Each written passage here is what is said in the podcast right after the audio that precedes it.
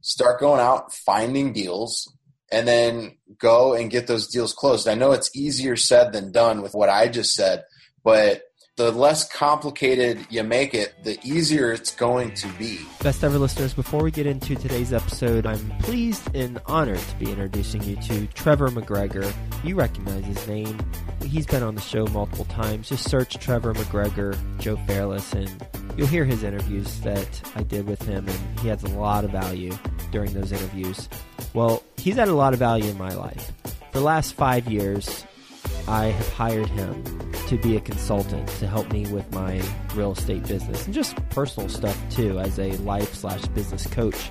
And he's taken my game to a different level. Before I hired him, I had four single family homes. And oh, by the way, I was also single. Fast forward to today, my company controls over $300 million worth of real estate. And I am happily, happily married. Clearly, results are going to vary, but he has helped me in five years do things that I didn't even have on my radar. So I suggest that you speak to Trevor McGregor if you're looking to take your real estate investing business to the next level. If you've had success and are looking to build on that success, then he's your guy. Go to trevormcgregor.com or coachwithtrevor.com and you'll be able to apply for a conversation with him. Coachwithtrevor.com. We used to do a free consultation. We got too many free consultations, and he actually is pretty full with his consulting program. And he's very conscientious about the value that he adds. He wants to add tremendous value. So he's being very selective with the people who he does work with. So go to coachwithtrevor.com and apply to have a conversation with him. And then you two can decide if it makes sense to work together or not and hire him as a consultant. It has impacted my life in a tremendously positive way. Him and his wife have gone to my wedding. Trevor's been to my conference a couple years, and I know him well, and I suggest that you get to know him as well.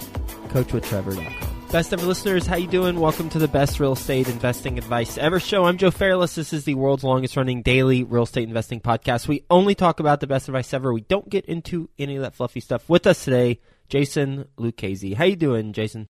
Good. How you doing, Joe? I'm doing well. Nice to have you on the show. A little bit about Jason. He founded the real estate investment company called Global Fortune Solutions in 2008. He's also got a nonprofit and the website there is noflippingexcuses.org. He's been involved in over $250 million worth of closed transactions, and he's based in Indianapolis, Indiana. So, that being said, Jason, you want to give the best ever listeners a little bit more about your background and your current focus? My background is I got started in 2008 as a full time investor, and the main reason for that is I got started because I didn't have a college degree and I was just coming out of a really bad spot from being in the mortgage business. That's when the collapse just started. And I didn't have a college degree. I was doing really well at the place I was at, which was Countrywide Home Loans. And essentially, as soon as I got out of the mortgage business, I couldn't find anywhere that wanted to hire me unless it was 100% commission. So I decided to go all in on myself and not have a backup plan. I went all in with real estate and decided to make it happen. And what I'm really focusing on today is mainly wholesaling. I do about 10% of the business is rehabbing, 65% of it's wholesaling, and then the remaining portion is buying properties that we could put into the portfolio that produce income.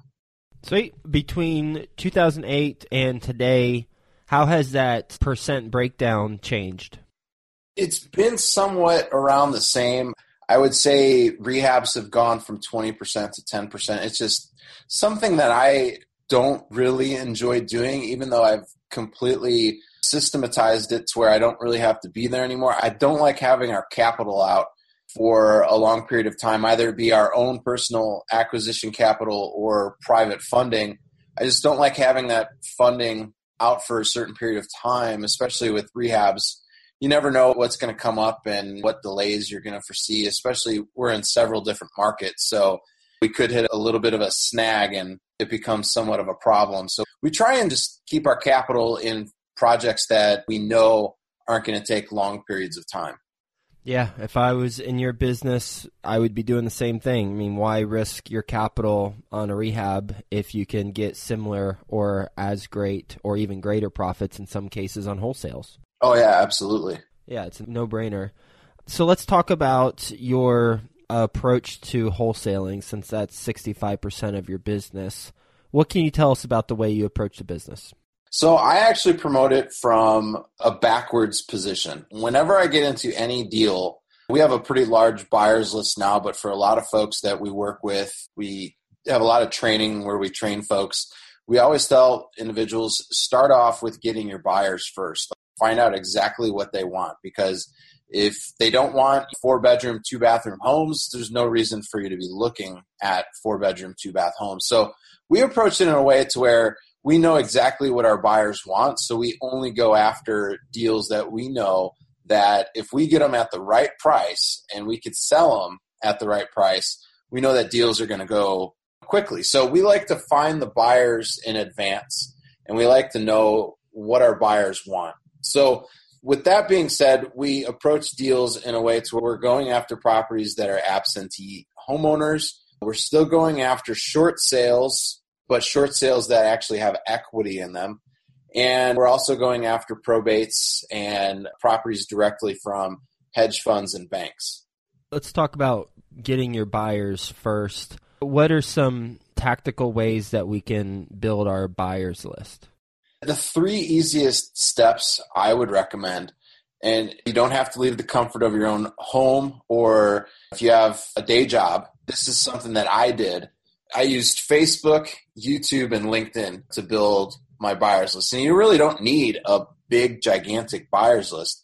So I would find other real estate investors on LinkedIn. I would see how active they are, what type of groups they're in. That would really help out with finding. There's literally type in real estate investor on LinkedIn, and there's going to be millions on there that are real estate investors. Same thing goes for Facebook. I would find people in real estate related groups on Facebook, I'd reach out to folks, not be salesy. I'd, I'd actually want to get to know the person before I started doing some sort of a pitch. But I liked getting to know people first before letting them know, hey, I'm coming across deeply discounted off market properties. Would you be at all interested? Same thing goes for YouTube. Most people, they don't even think about this one, but you type in like, we buy houses on there, or you want to do it from a geographical standpoint, we buy Indianapolis houses, and you look at all the channels that are on there, you're going to find people that are already looking for properties. Or they could be potential partners like Bird Dogs or JV partners for you. Their emails, their phone numbers, they're all going to be available. So you don't ever have to leave the comfort of your own home, or some people like to work at coffee shops. You don't have to leave the coffee shops. So it's very easy to get them. And then what we do from there, Joe, once we find some people that are good, we like to find out their title companies because those could be good title companies that we want to close at. But instead of asking for a proof of funds right off the bat, we talk to their title companies and find out when's the last time they've actually closed on a transaction. And if it's crickets on the other end of the, the call, we know it's probably not a real individual that has access to capital to where they could close on deals if we do send them deals. So that's a way that we vet people too without having to ask for a proof of funds, which a lot of new investors face and they don't know how to overcome that. Mm, yeah, it's it's a nice tip.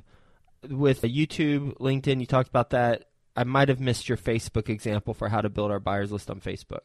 Sure. So what I do is we go on Facebook and in their little search engine area, I just type real estate and it'll automatically pop information up for you. But what I do is I just click on the little magnifying glass there. And what I do is I click on groups and then it'll bring up all of the real estate related groups on Facebook. And there's literally thousands, if not millions of groups on Facebook. And you could just start going after i like just going after regular groups. And if you're looking in a geographical area you could put real estate indiana or real estate chicago whatever it may be wherever you're at. It's very simple to find folks in a geographical area just from looking at the facebook groups you go on there and you could just start looking at other members. And it's very easy to join groups. There's a unlimited number of groups that you could join on Facebook compared to LinkedIn. It's LinkedIn's at 100, but you could still you could go on to Facebook and you could look at all the members that are in that group and you could just start sending them messages. And I'd recommend you, you don't send off spammy messages, but just messages like, hey, I, I wanted to reach out, saw that we're in the same group together, and wanted to see if uh, I could potentially do business together. You know, just a simple message like that, Joe, really goes a long way and starts building up relationships with people if I got that message, and I know I'm going to be picking apart words, but if I got that message, I think spam because I don't know who you are, and no, I don't potentially do business with. I, I have no idea what that means. But is that type of message that work with other people, and is it just me, or is that not the exact message that we should be sending? No, it works. I would say about six out of every ten times, but like I was saying, I would make sure that it's going to be personalized so mm-hmm. I wouldn't just say, hey, I would put, hey, Joe, my name is Jason Lucchese. I saw that we're a part of the real estate Indianapolis group here on Facebook. I want to reach out to you. I'm doing some business here. Coming across some deeply discounted off market deals, and I want to see if you would be interested at all in looking at any of the deals that we're coming across. Okay. That way, you could change up your messaging to whatever suits you as a professional but we try and make it in a way to where it's going to get them interested and want to respond back. But normally, when I send off a message, just like I said, the response rate is actually between six, seven out of every 10 people that we send a message off to. On the second part, if I was interested in buying homes like that, I would be inclined to respond back for sure. Mean, yeah, put this email on your email list and let me know. Yeah, absolutely with your business, can you tell us maybe the last wholesale deal? Let's talk about a case study. Last wholesale deal that you did. Yeah, it's actually a pretty good one. It was a probate transaction. It was a referral from our attorney, and he made an introduction for us. The executor of the estate is out of the state, and she was interested in selling the home. She didn't know the best way to go about it. She didn't know if she should have it listed with an agent or if she should try and sell it by herself, like a for sale by owner. So what happened was the attorney said, Hey, I've got a real estate investor. He's been working with me for the past couple of years. I've sent him some folks that have gone in a similar situation like yourself. They just want to sell the property. And next thing you know, we're having a, a conversation, me and the executor of the estate. And she was letting me know, Hey, I want to just sell the property and everything that's included with it. So she was including the personal property in there as well. So I went and took a look at it. I noticed there was a car in the garage. It wasn't like an awesome car, but it's a nice car. We ended up picking up the property right around 60% of after repair value, which was a, a really good deal for us because the car, we ended up taking it to CarMax, and CarMax gave us a $6,000 check right on the spot because we bought the property with personal property included. So the title of the car transferred over to our company as well. And then we had some random stuff in the house that ended up being like close to a thousand dollars, just like some old magazines and some memorabilia that people wanted. And we just sold those on Craigslist. And we ended up wholesaling the property. We ended up buying it, but we did a wholesale still on it. So we still sold it same day. We just wanted to sell those other things before we got the A to B, B to C transaction. So we bought it for 60 and we sold it for 70. But keep in mind, we got a $6,000 check from CarMax and around $1,000 from some of the goods that we sold in the house. So we ended up making after closing costs, it was like a little over 16,000 bucks. And it was a deal that literally took maybe about 17 days from start to finish. Oh, that's a fun one. That's got a couple wrinkles that aren't typical with the CarMax thing and with the $1,000 in memorabilia that you sold. Yeah, absolutely. And to be honest with you, Joe, we find a lot of folks, they don't want to go back to mom and dad's house and go through all that stuff themselves. So they end up wanting to do a lot of the, hey, I just want to sell you everything. And we go over there, take a look at it. If it makes sense, we'll do it. Who goes through the stuff in the house and cleans it up and identifies what to sell, what not to sell, then takes pictures of it, puts on Craigslist? Because there is time involved in that. Oh yeah, yeah. Uh, it's typically my acquisitions manager that goes over there and does all of that, and that's how they get paid. They get a base salary with the company, and then I also pay them a percentage of the transaction. So they get about ten percent from transactions closed, and then they also get a base salary from me. Does the attorney receive a referral fee?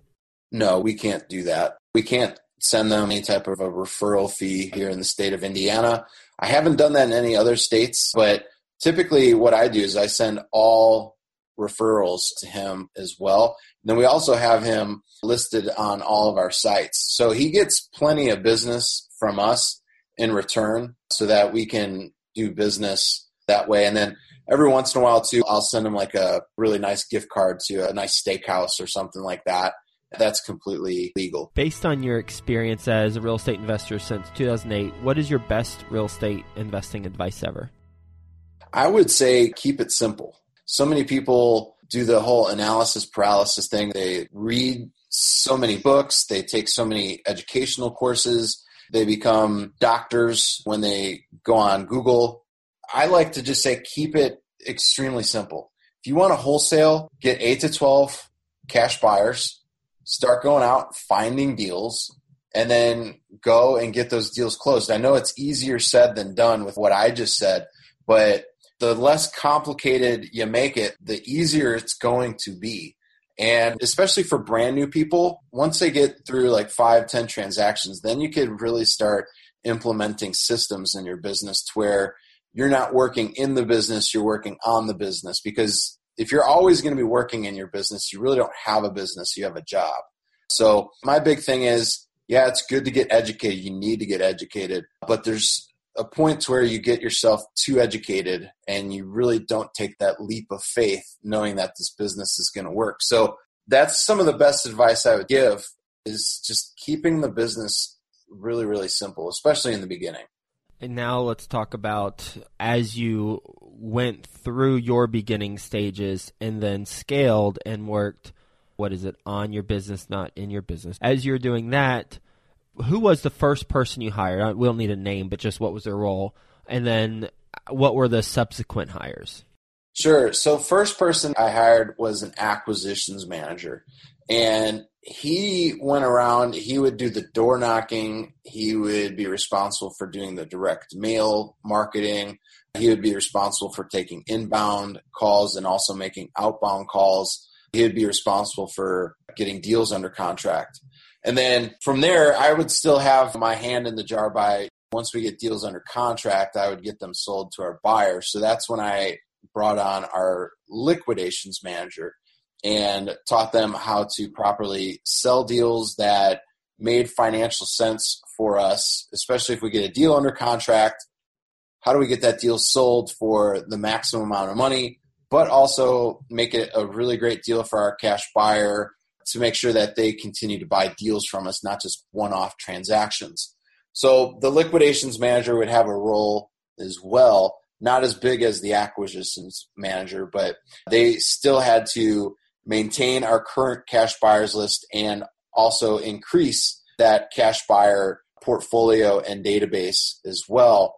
And then I, as we started to scale a little bit more, I started hiring an assistant to help out with day to day operations to make sure that the acquisitions and liquidations manager was getting deals and everything was going through the system properly from a day to day. And then the liquidations manager eventually started adding on to where they started making sure title was clean and closings were being scheduled and all parties were notified and that they would show up at the scheduled time that we had for the closing. And to get a little off the plate, I did hire somebody just to do marketing from a, a part time basis to run some pay per click ads for us, to be responsible for doing our direct mail marketing which we started outsourcing that to another company. We started using gobigprinting.com and also yellowletterscomplete.com to outsource that so we wouldn't have to do that manually anymore. And then I also hired somebody just to keep our books clean and making sure that we were operating the right way. So the bookkeeper would only come in like one to two times per week, and mm-hmm. they were just paid when they would come in. That's outstanding. Thank you for talking through that and also giving the marketing vendors that you use because I was going to ask about that. We're going to do a lightning round. You ready for the best ever lightning round? Let's. Uh, I'll, I'll, do my best at it for you. I know you're ready. I, I can sense you're ready. All right, let's do it. First, though, a quick word from our best ever partner. If you want to hire the guy who I hire to help me with my real estate investing business, then go to coachwithtrevor.com. That's coachwithtrevor.com. Running your real estate investments as a business is an important ingredient to your success. Pillars of Wealth Creation podcast will help you get there host Todd Dexheimer interviews successful if you want to hire the guy discover how to build financial to freedom with, with a focus business, on business go to and real estate. Check out that's pillars of wealth creation.com and subscribe today. Best ever book you've read? The E Myth. Best ever deal you've done that wasn't your first and wasn't your last? A short sale. Can you tell us about that deal? Sure. It was a deal that we were able to find and we got it negotiated and we were able to have the auction that was going to be going on the next day stopped and we were able to close on the transaction. The individual homeowner didn't have to have a foreclosure on their credit. What's a mistake you've made on a deal? Not having private money lined up. My very first deal could have brought in six figures easily but I didn't have a private money lender lined up, so I ended up making right around three and a half thousand dollars because of a lot of mistakes that happened with closing costs. But having a private money lender, even if it was a hard money lender, I still would have made close to six figures with a hard money lender. Best ever way you like to give back? Best way to give back right now is giving back to folks that have a disability and they need help getting around from room to room. Right, right now, we're working with a gentleman that's a quadriplegic, and we are remodeling the whole entire house for him to make it wheelchair accessible. It was probably about three, four weeks ago, for the first time ever in their house, we had heat turned on and we were able to get them hot water. And now we're going to be working on the foundation to where he can actually go and use the shower and we're going to make the transitions from room to room easier for him since he has a power chair. That's just one of the individuals that we worked with. We're working with several others to do the same thing, and that's what our organization is all about. And how can the best ever listeners get in touch with you? The best way I would recommend is I'm on Facebook, I'm on Instagram, and also we have noflippingexcuses.org. You can check us out there and got a ton of content as well on YouTube. And hopefully, I'll be able to have Joe on our podcast as well, which is uh, the No Flipping Excuses show. So maybe we could line that up to have you on there, Joe. Well, I believe in the approach of having no flipping excuses, so I would love to be on that show. That's awesome, man. Well, thank you for being on this show and sharing your experience and also your lessons learned, the approach that you take from choosing to wholesale primarily. 65% right now of your business is wholesaling. And some tips for beginning wholesalers of how to build your buyers list. Facebook youtube linkedin just being resourceful and then some messaging that you can send your potential buyers. And then how to qualify them without getting a proof of funds. So just talking to the title companies about when's the last transaction they closed. And then from a more experienced investor that is listening, who is wholesaling, how to scale your wholesaling company and the hires you brought on in sequence that in which you brought them on acquisitions manager, liquidation manager, assistant, marketing. You started doing some automation on the marketing, and then the bookkeeper. So thanks for walking us through a process that talked to us about beginning and then also if we're looking to scale from a wholesaling standpoint. Hope you have a best ever day. Enjoyed it and we'll talk to you soon. Thanks, Joe. Running your real estate investments as a business is an important ingredient to your success. Pillars of Wealth Creation podcast will help you get there. Host Todd Dexheimer interviews successful entrepreneurs to discover how to build financial freedom with a focus on business and real estate. Check out pillarsofwealthcreation.com and subscribe today.